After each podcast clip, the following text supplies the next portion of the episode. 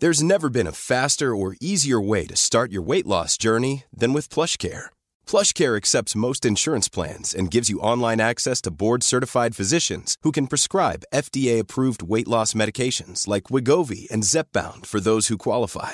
Take charge of your health and speak with a board-certified physician about a weight loss plan that's right for you. Get started today at plushcare.com slash weight loss. That's plushcare.com slash weight loss. plushcare.com slash weight loss.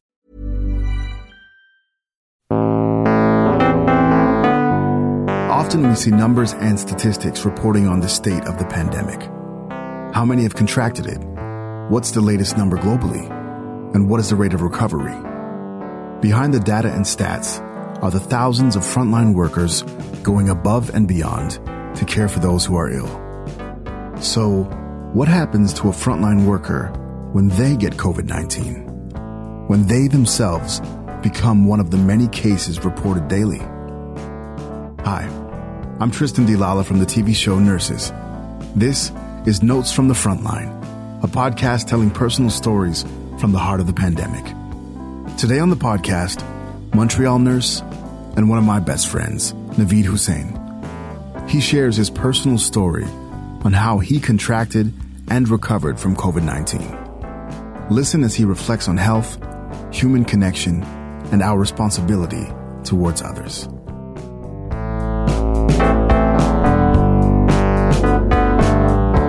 Hi, my name is Naveed Hussain. I am born and raised in Montreal, Quebec, Canada. I am 36 years old and I work at the McGill University Health Center as a registered nurse. And I was also helping out as an infection control practitioner during our COVID pandemic.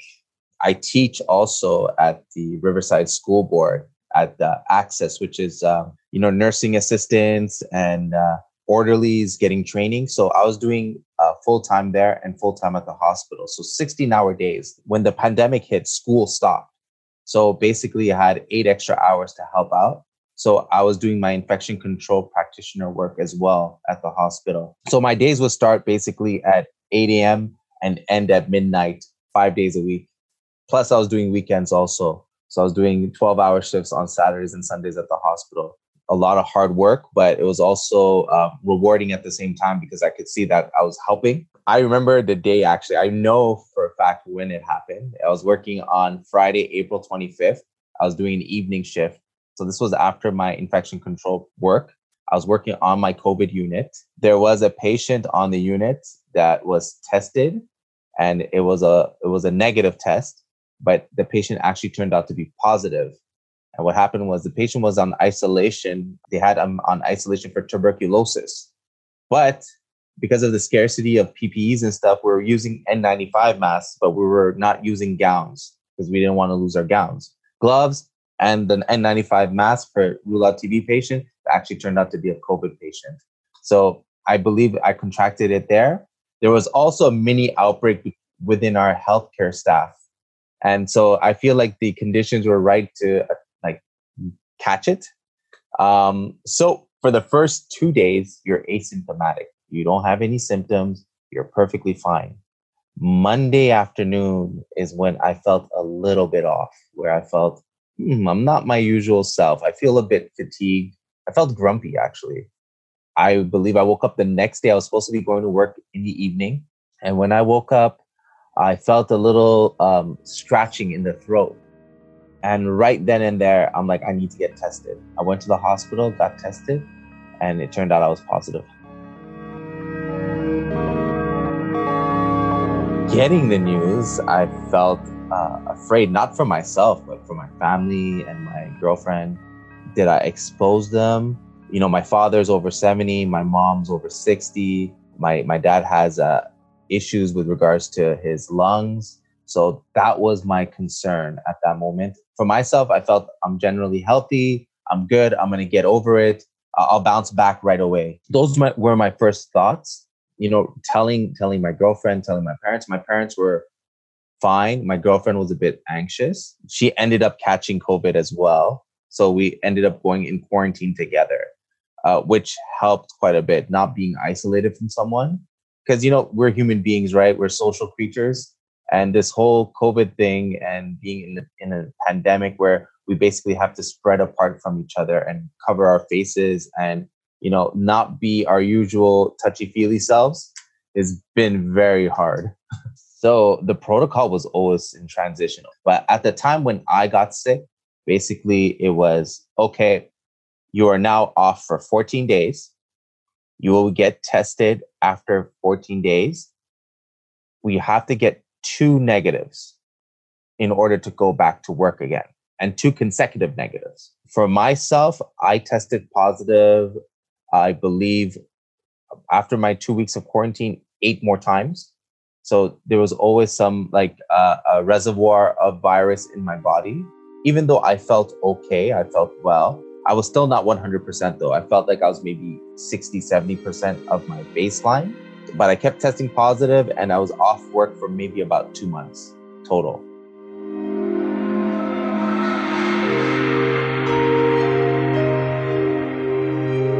I was not doing well at all at home and and physically not doing well. For the first 2 weeks basically, I would wake up every morning fresh, re-energized, ready for the day. I feel 100%.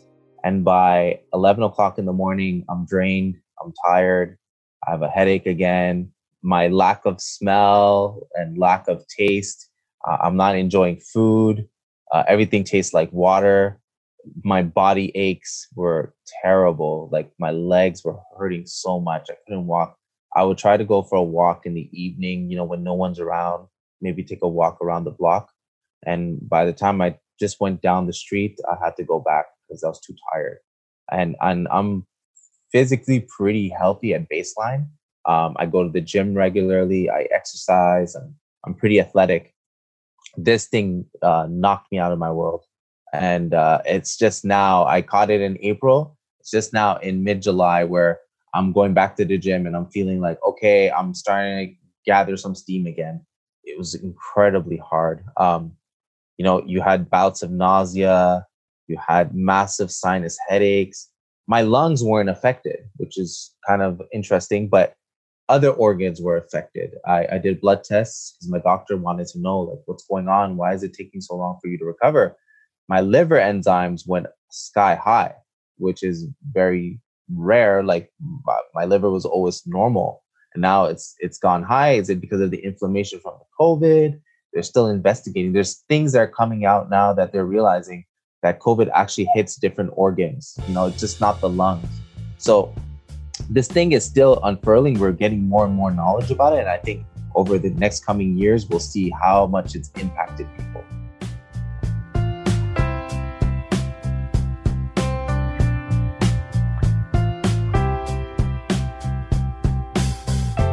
I've always felt very, uh, I don't know, not invulnerable, but kind of like, you know, you feel confident. I've been working as a, as a nurse for 18 years at the hospital.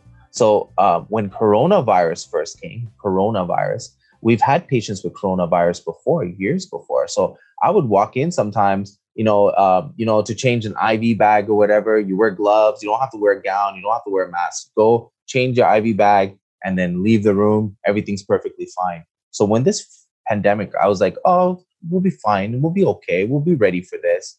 But when when the pandemic actually hit us, and when uh, I started seeing how sick people were and the symptoms, I realized this is something different. Like I would see people coming in who are normally um, alert and oriented uh, to place, person, and time. They're coming in completely delirious and confused, not themselves at all. Um, you know, the fact that they don't have family members or friends with them by their bedside, contributes to that loneliness and that confusion even more. It really changed my my perspective on the, the virus and the disease and also the hospital as well because I realized that we need to actually focus on um, becoming self-reliant and self-independent with regards to producing our own equipment and our own uh, you know devices so that we can be prepared for the next pandemic because just because we went through one and that we're still going through one you never know in the month of October or November what might come next with regards to influenza or with regards to anything else. We we live in a very interconnected world, so um, disease can spread very quickly from different parts of the world, And now, as a country and as a province and a city, we need to be prepared for the next wave.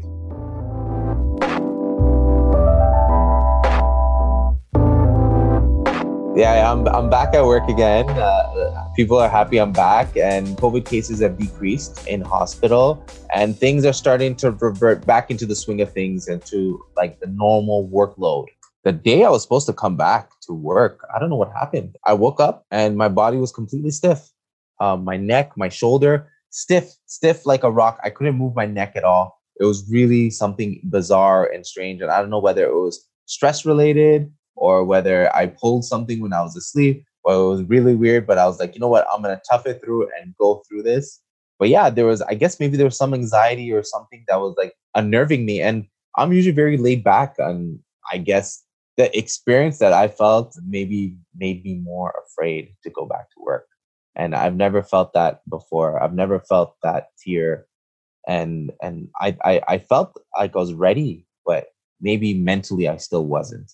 And I think that's what people need to realize is that this this virus or this disease that we're we're in right now, we're fighting, is something very serious, and we shouldn't be taking it for granted. Um, you know, there's a lot of debate right now about mandatory masks social distancing and keeping certain businesses closed. Prior to the pandemic, I would have been like, no, we're infringing on people's rights and freedoms, and we should be uh, allowing people to live the way they want to live. Having COVID and then experiencing the signs and symptoms and the possibility of exposing family members or friends who might be at risk, my whole mindset's changed where now I believe mandatory masks are necessary especially in an enclosed environment. It's necessary so that you know we we'll, we can save lives and prevent this disease from spreading further. One of the hardest things that I think I've experienced with regards to work and being able to be in a hospital setting is the fact that we had to limit visitors into the hospital.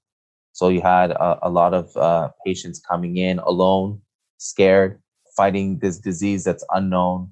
Most of them are elderly. Basically, um, they've had other illnesses. So, you know, someone might have cancer and then they get COVID and their immune response system isn't that strong. So basically, they're they're dying, right? And they're dying alone.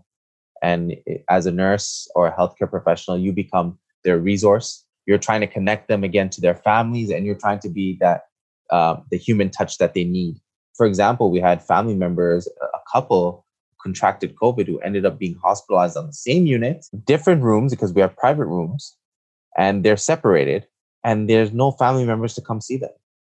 And they're both alone and they're not able to see each other at all. You're not even allowed leaving the rooms, right? So you're basically in a hospital bed and they're both very sick and dying and they're separated. And I think that was one of the more crushing things to, you know, watch like you know you try and be like oh you know your your wife says hello or your husband says hello and you know you're trying to keep the connection going or you know maybe calling calling each other but as a husband and wife going through something so hard you know you you would want to be at least close to see each other and that was hard like being separated from family members being isolated the lack of visitors in the hospital totally understandable but at the same time, it just felt like it became like a prison for these patients.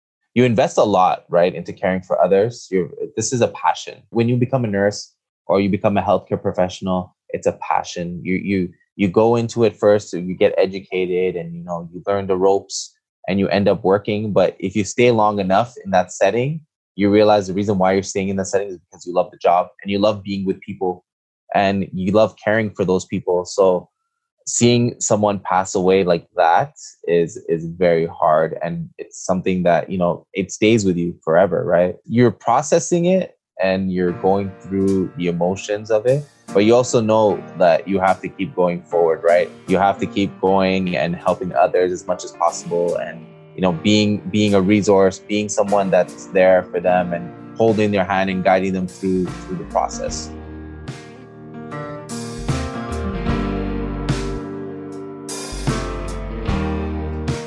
Thank you to my longtime friend Naveed for sharing his story. We went to high school together. He was there at my wedding. We've had many road trips. I'm so proud of the compassionate and dedicated person he's become. If you want to give back to your community, Naveed urges everyone to donate to their local food bank. If you're in the Montreal area, please give to Moisson Montreal. That's M O I S S O N Montreal. You can find their site at moissonmontreal.org. Thanks for listening to Notes from the Frontline. If you'd like to hear more stories from nurses, doctors, and volunteers, visit entertainmentonepodcast.com. We have many personal stories from those on the front lines. Don't forget to subscribe on Apple Podcasts, Spotify, or wherever you get your podcasts. While you're there, feel free to give us a rating and leave us a review. Or just share this story with someone who might appreciate it. This episode was produced by Kimberly Hacuman, Adrian Muhajirin, and Allison Bruff. And once again, I'm Tristan D. Lalla. This season of Notes from the Frontline is brought to you by Entertainment One, the support of Global TV, the cast of the TV show Nurses, and ICF Films. If you're in Canada, stream season one of Nurses now on the Global TV app. Thanks for listening.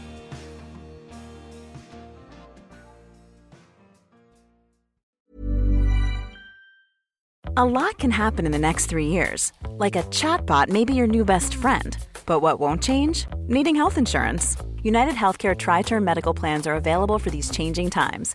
Underwritten by Golden Rule Insurance Company, they offer budget friendly, flexible coverage for people who are in between jobs or missed open enrollment. The plans last nearly three years in some states, with access to a nationwide network of doctors and hospitals. So, for whatever tomorrow brings, United Healthcare Tri Term Medical Plans may be for you. Learn more at uh1.com.